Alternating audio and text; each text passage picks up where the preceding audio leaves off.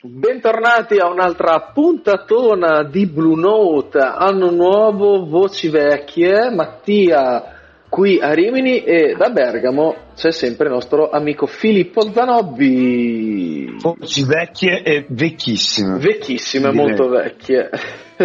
I tantissimi nostri sostenitori e ascoltatori ci vogliono ricordare continuamente. Dovremmo un attimino cercare di fare dei colloqui per avere delle voci nuove. Assolutamente sì, delle voci fresche, giovani, per... in modo tale che poi anche Usma Radio, di cui ringraziamo, e anche Radio Casotto possano finalmente cacciarci a casa. Esatto, nel culo. Giusto, giustissimo. E niente, cosa oggi facciamo un excursus tra cinema e musica jazz. L'abbiamo fatto altre volte, però oggi ci concentriamo molto più sul jazz. Altre volte magari parlavamo di film così e poi ci buttavamo della roba. Oggi è un po' più collegato, anche perché avevi visto del malcontento sull'Instagram per delle cose che mi raccontavi. Esatto, innanzitutto io e te, Tia, tutte le puntate che facciamo sono ampiamente studiate. Sì, assolutamente. Siamo dei campioni a tutti gli effetti. Seconda cosa, l'altra volta l'avevamo fatto sul cinema, ma sui film improntati al jazz. Giusto. A questo giro lo facciamo sulle colonne sonore di film. Questo cosa significa? Non significa che siamo ridondanti, ripetitivi e nulla facenti, anche, ma non solo questo. Vuol dire, noi abbiamo visto, io poi te l'ho fatto notare, ma anche te l'avevi un attimo addocchiato. Sì, dopo sono andato a riguardarlo. Esatto, che c'era del malcontento tra il popolo riguardo a dei film, soprattutto un ultimo film di recente uscita, che è The Menu. Sì, che adesso c'è anche su Disney Plus. Ringraziamo ovviamente il manager di Disney Plus di cui abbiamo fatto sponsorizzazione. Sì. Allora, il concetto è questo. Qual era, diciamo, la materia centrale del malcontento?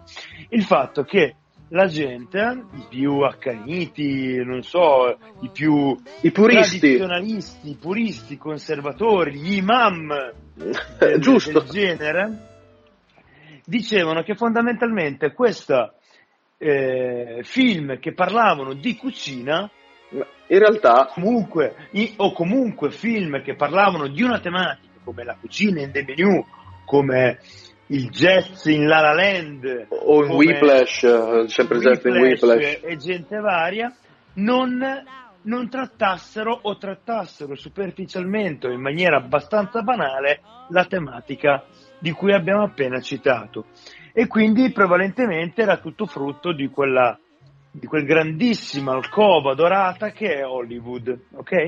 Ma sì, diciamo che la cucina in The Menu e il jazz e La La Land è il contorno, cioè nel senso, esatto, allora, fanno da tramite a tutto il resto. Esatto, cioè. È un mezzo per raggiungere uno scopo. Esatto. Cioè, il concetto è, io e te ci siamo un attimino parlati, abbiamo un attimino anche discusso sul fatto che non è che La La Land vuole parlare di jazz e quindi deve essere un film con improvvisazioni, trombe, fiati, eccetera.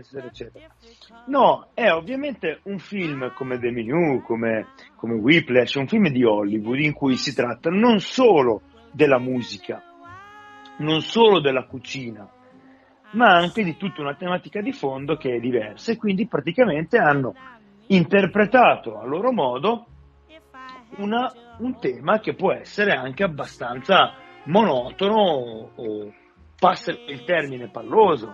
Sì, palloso. Certo, vedessimo. Allora, al di là di Ray Charles, direi.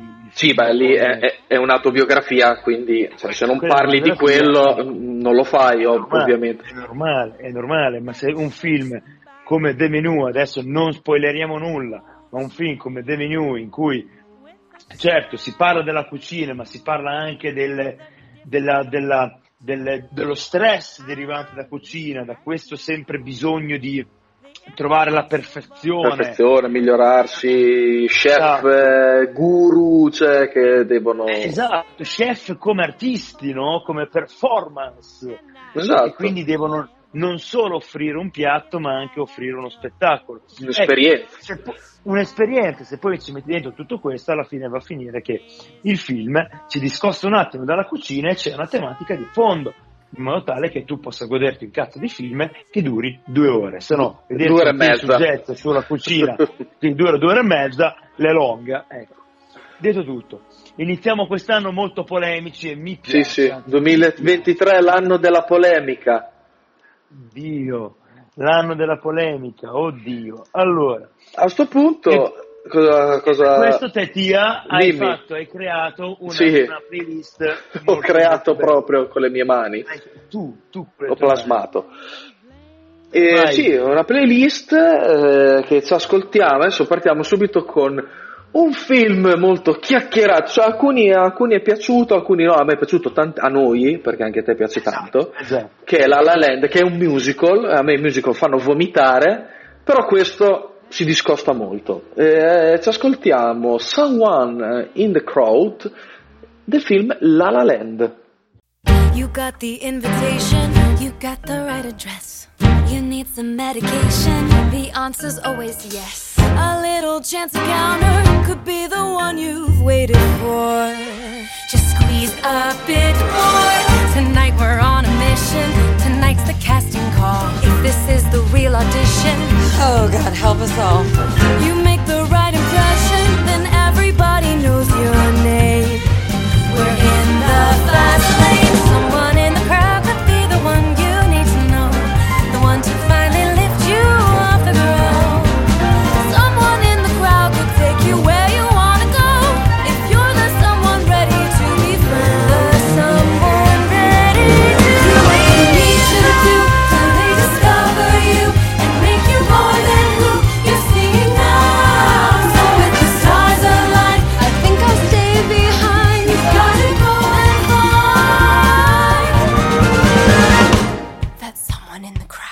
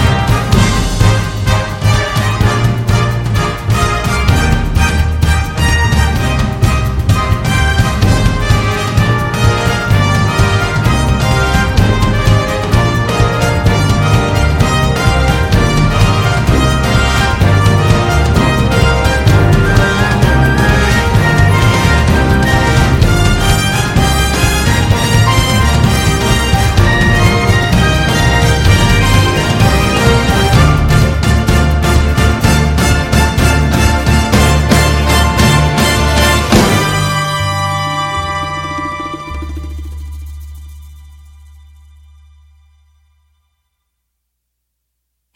someone in the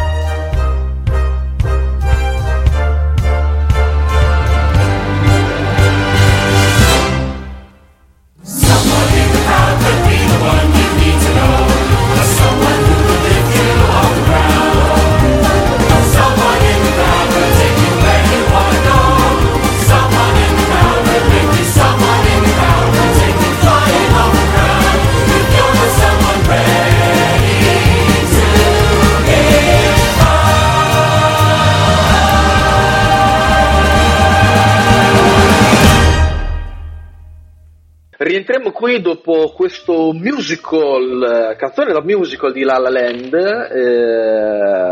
come dicevamo prima, film che a noi ci è piaciuto almeno veramente tanto, film un po' con un finale molto agrodolce, però molto bello, film di Damien Chazelle, che è lo stesso regista del film di Whiplash, cioè ha fatto Whiplash lui, ha fatto i Big Money e poi ha fatto La La Land, e il suo scopo era quello, voleva fare La La Land. Poi è il regista che tra un po' uscirà quel film con Brad Pitt e Margot Robbie, mi sfugge il nome, quello su Hollywood, esatto, su Hollywood, e anche sì. E ha fatto anche First Man, sempre con Ryan Gosling, film che a te piace tantissimo, tra l'altro, film bellissimo, con una colonna sonora, incredibile, veramente incredibile, incredibile. E anche tu hai anche il vinile della colonna sonora di First Man, esatto, vero? Esatto. Comunque è un regista che comunque incentra molto il suo lavoro sui particolari. La La Land, Ryan Gosling ha dovuto ad esempio imparare a suonare veramente il pianoforte in maniera anche piuttosto professionale o professionistica, non so come dirlo, perché ovviamente in modo tale che tutte le riprese fossero vere, si dipendesse meno possibile poi anche dalle controfigure. Comunque, al di là di questo, è un film che non tratta solo del jet, ma tratta anche del rapporto, dell'amore fra due persone, che va a essere come perno centrale a tutto un contorno e a una cornice che è quello del jet. Film molto bello che a me e a te piace molto, Tia, perché sì. Perché è un po', rappresenta un po' anche il nostro sogno, nel cassetto. Nel cassettone, che è quello di poter eventualmente in futuro aprire un bel localino. Un bel localino di musica in cui tutti fanno quel cazzo che vogliono. E Ryan Gosling apre questo locale, l'interno è come ci piace, come piacerebbe a noi. Come lo vorremmo noi. È proprio così. Non c'è comprato da Ikea. No, fatto proprio tutto su misura, tutto. Esatto. Direi di continuare sempre su Damien Chazelle.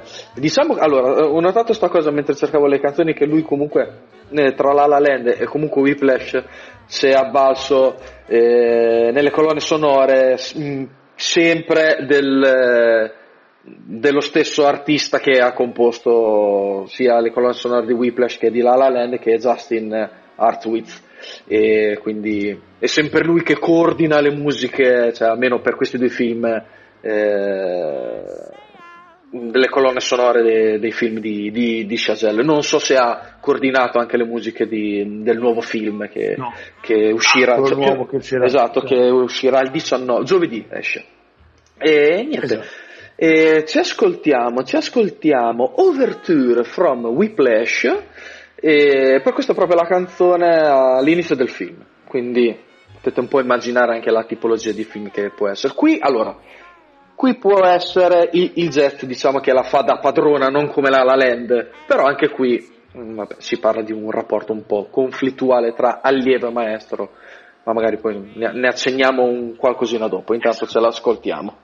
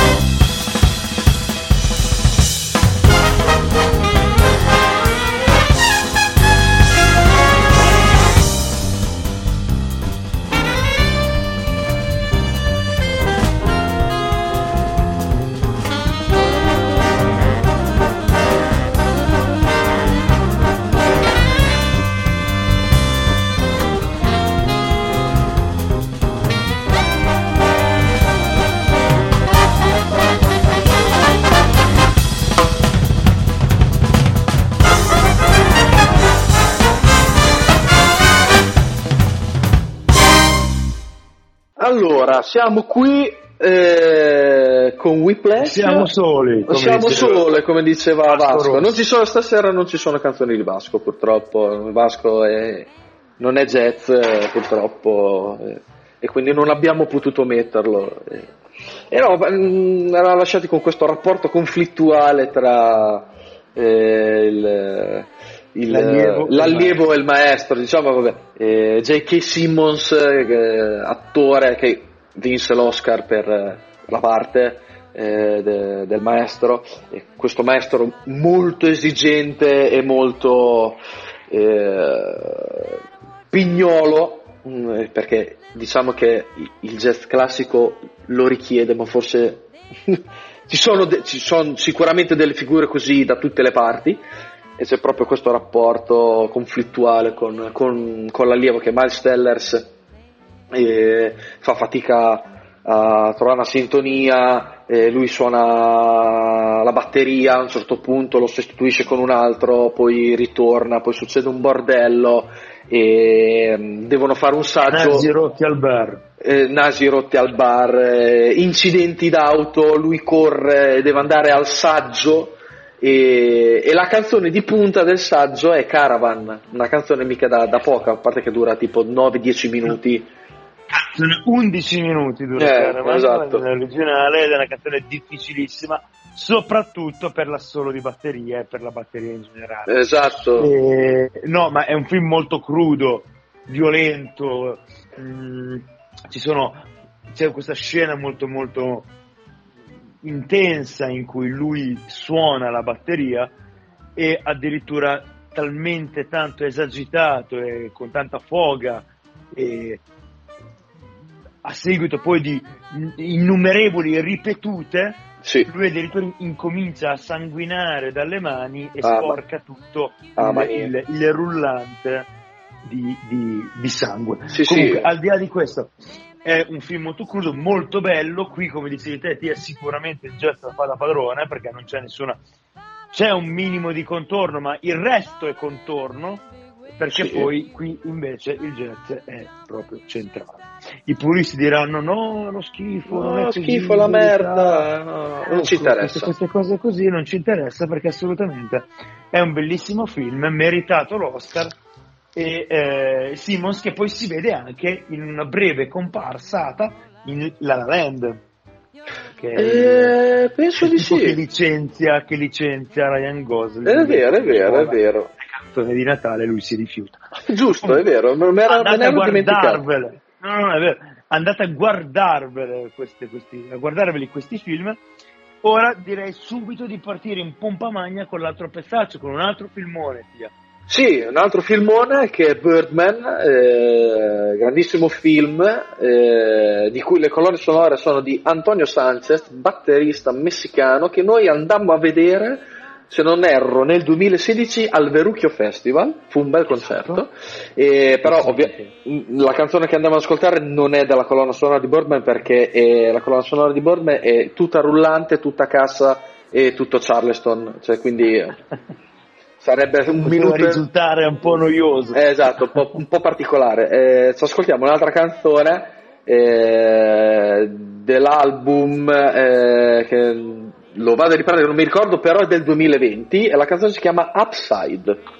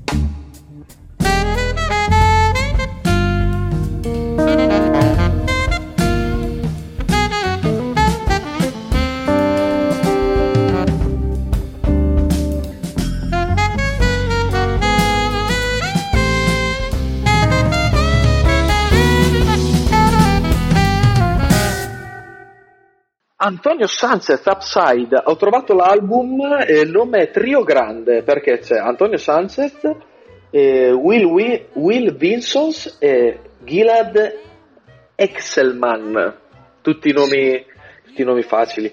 E volevo dire una cosa per quanto riguarda il fatto di Birdman. A parte che il film è una figata, sono 3 piani sequenza e sono una bomba. La cosa bella della colonna sonora, cioè allora, colonna sonora dà veramente un valore aggiunto a quel film, perché incalza le scene, cioè proprio le racconta, e cioè, la musica sostiene il film in alcuni punti, non sempre perché vabbè, attori in grandissima forma, Emma Stone, Michael Keaton, Edward Norton, Naomi Watts e chi più ne ha più ne metta, però in alcuni momenti la musica, se non dico quasi se non per tutto il film, sostiene le scene in una maniera incredibile. Se non ci fosse quella tipologia di musica che è molto particolare, creata da Antonio Sanchez, che poi anche nel film c'è proprio un batterista, sì.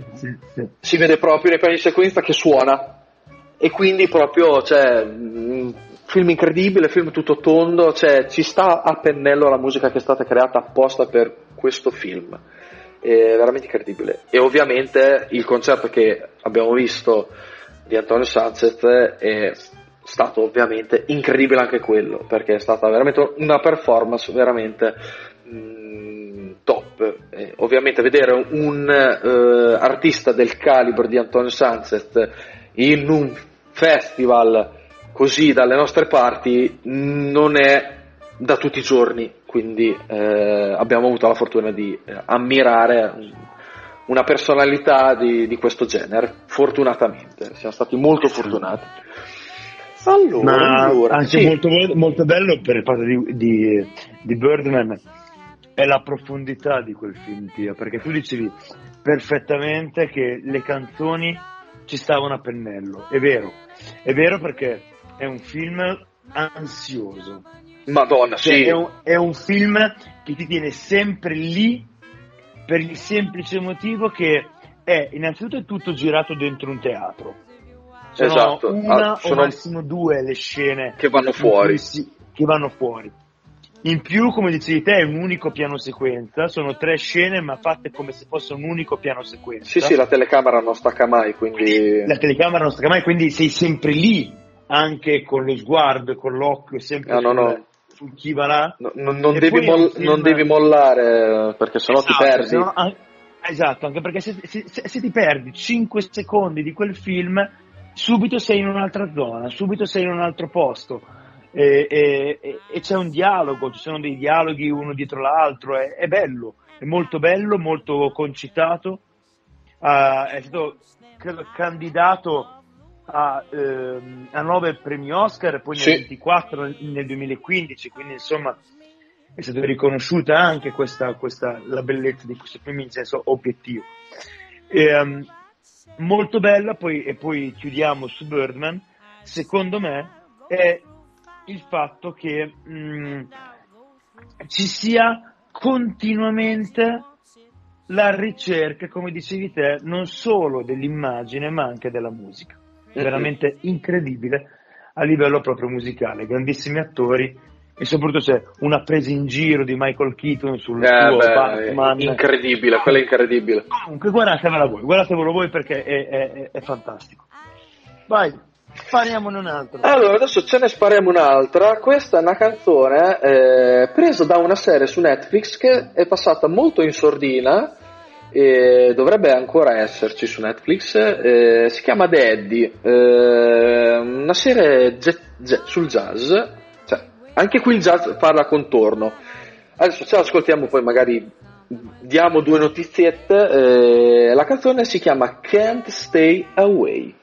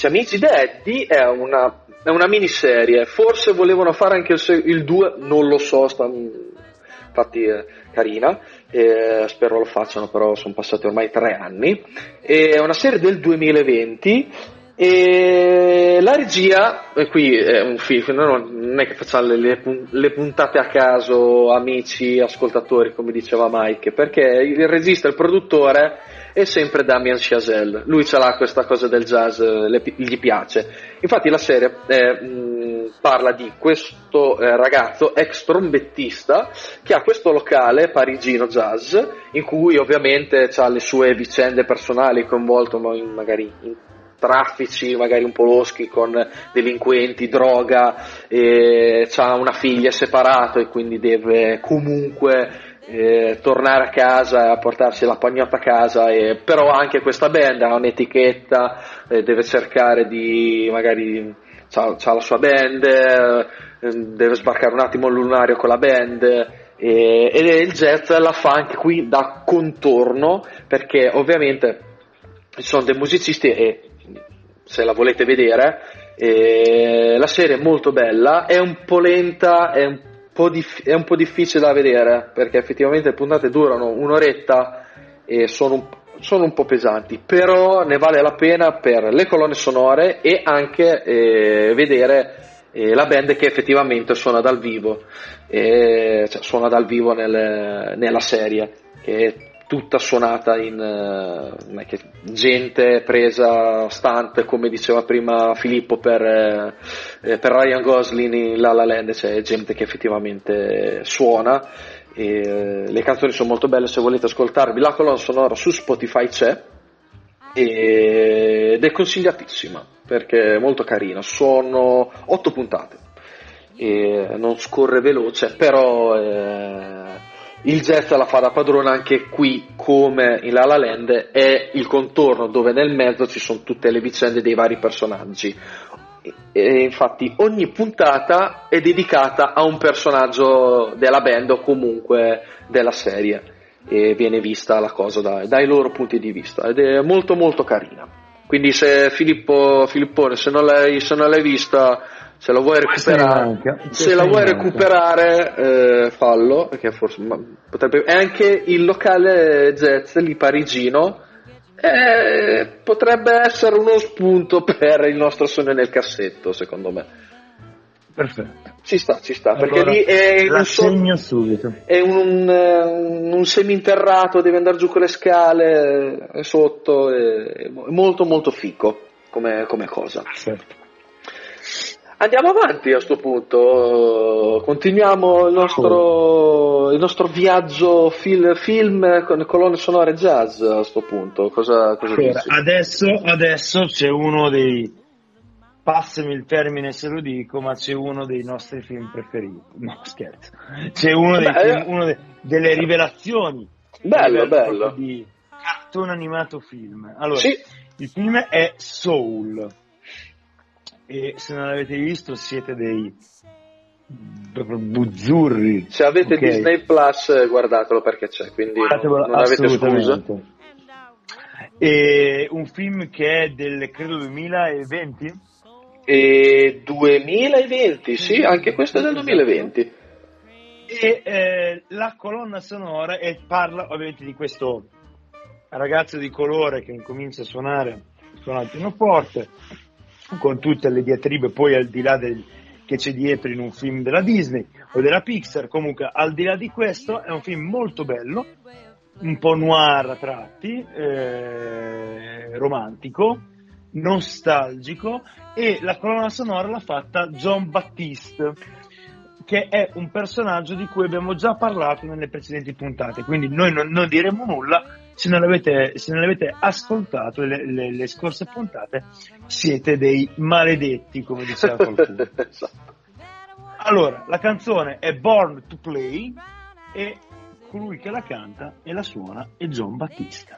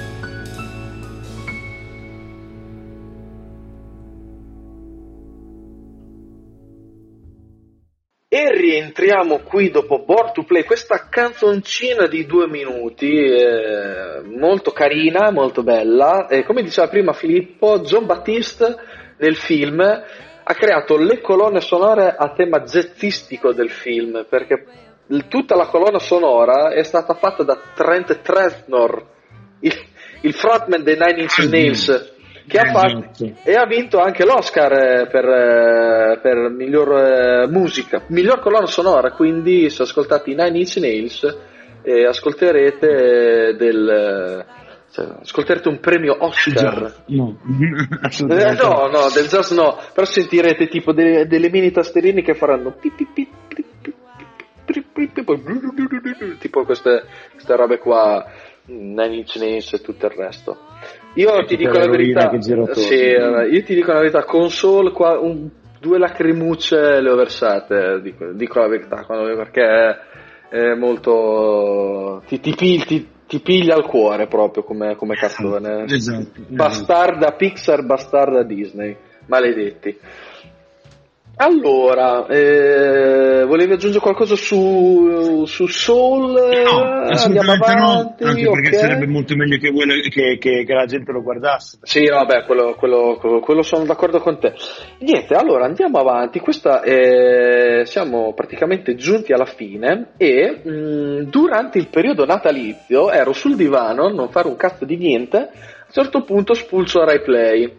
E dico, ci sarà qualcosa di interessante su Replay, oltre a Piero Angela, Alberto Angela che va a Mont Saint-Michel, dove siamo stati io e Zazzone ormai 2 anni fa, e mi imbatto su questo documentario che dura 1 oretta di Chet Baker, che si chiama Chet is Back, Chet in Italia, Chet verso metà anni 70, prima anni 80, lui si stabilì in Italia, lui amava molto l'Italia, parlava anche italiano col suo accento americano, e lui amava l'Italia, amava molto l'Europa, e infatti lui stava cercando casa a Roma negli anni 80, poi purtroppo non la comprò.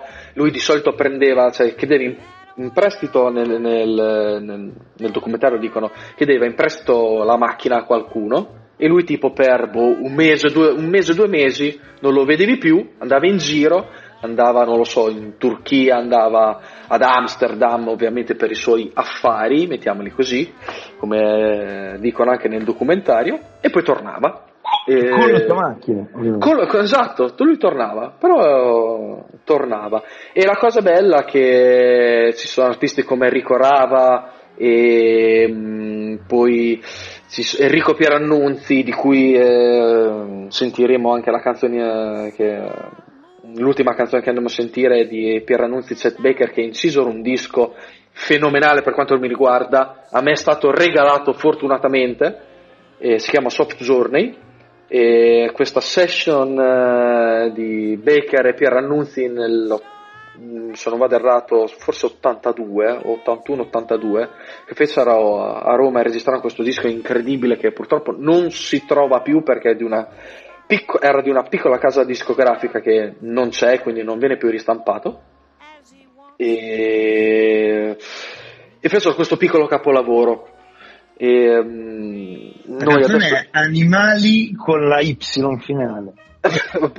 Non lo so, ti dico, se voi vado a vedere sul disco Animal Eye, sarebbe Animal Eye Notturni, Animal Eye Diurni. No, mi sbaglio, Animal Eye Notturni è un film, Diurni è la canzone. Però la canzone è di Chet Baker e Pierannunzi. Sì, esatto. E lui canta anche. Lui in questa canzone canta anche con la difficoltà dei denti, come abbiamo detto 600 milioni di volte. Ebbe questo, mettiamolo, incidente, lo picchiarono e gli spaccarono tutti i denti per debiti ovviamente di droga, e dovette reinventare il suo modo di suonare la tromba. E diciamo che da questa disavventura dei denti, con la dentiera che si trovava al posto dei denti, diciamo che l'anima di Chet Baker secondo me viene fuori in maniera vera, quasi al 100%, forse da quando gli spaccarono i denti l'anima di Chet Baker alla tromba si percepì molto di più, perché il modo di suonare fu totalmente diverso, è molto più intimo, molto, note molto più lunghe, più soffiate, e lui, come dicono anche, se non erro nel documentario, con poche note lui ti stendeva, e quindi era incredibile. E niente, a sto punto direi poi che il suo vizietto con l'eroina sicuramente non l'ha aiutato ad avere un sorriso sbagliato. Chiudiamola qua. Direi di no, però aveva le dentiere, poteva cambiarseli, ecco, diciamo questo. Bellissimo. Va bene, allora immaginatevi Chet Baker con i denti di Lil Wayne, quei diamanti. Noi intanto vi salutiamo e ci riabbracceremo nella prossima puntata, che sarà spettacolare, di Blue Note. Io ti ringrazio. Io ti ringrazio. Ci risentiamo alla prossima puntata.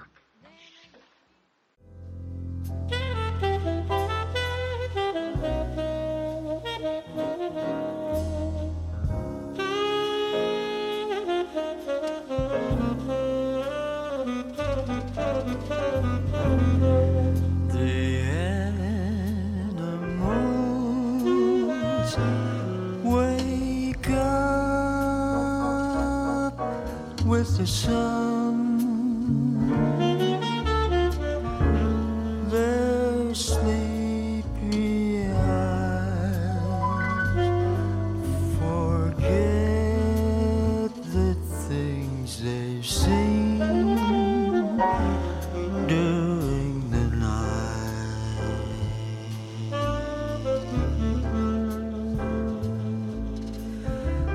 Colors from the bees whisper as they stir. Coffee and the latest dreams. The animals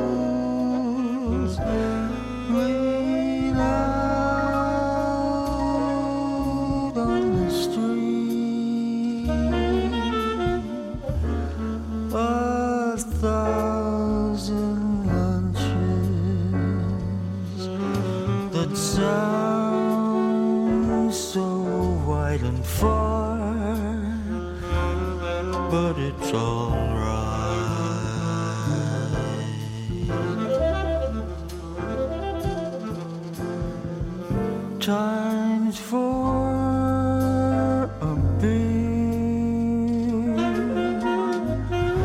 That's the medicine. For the future scene.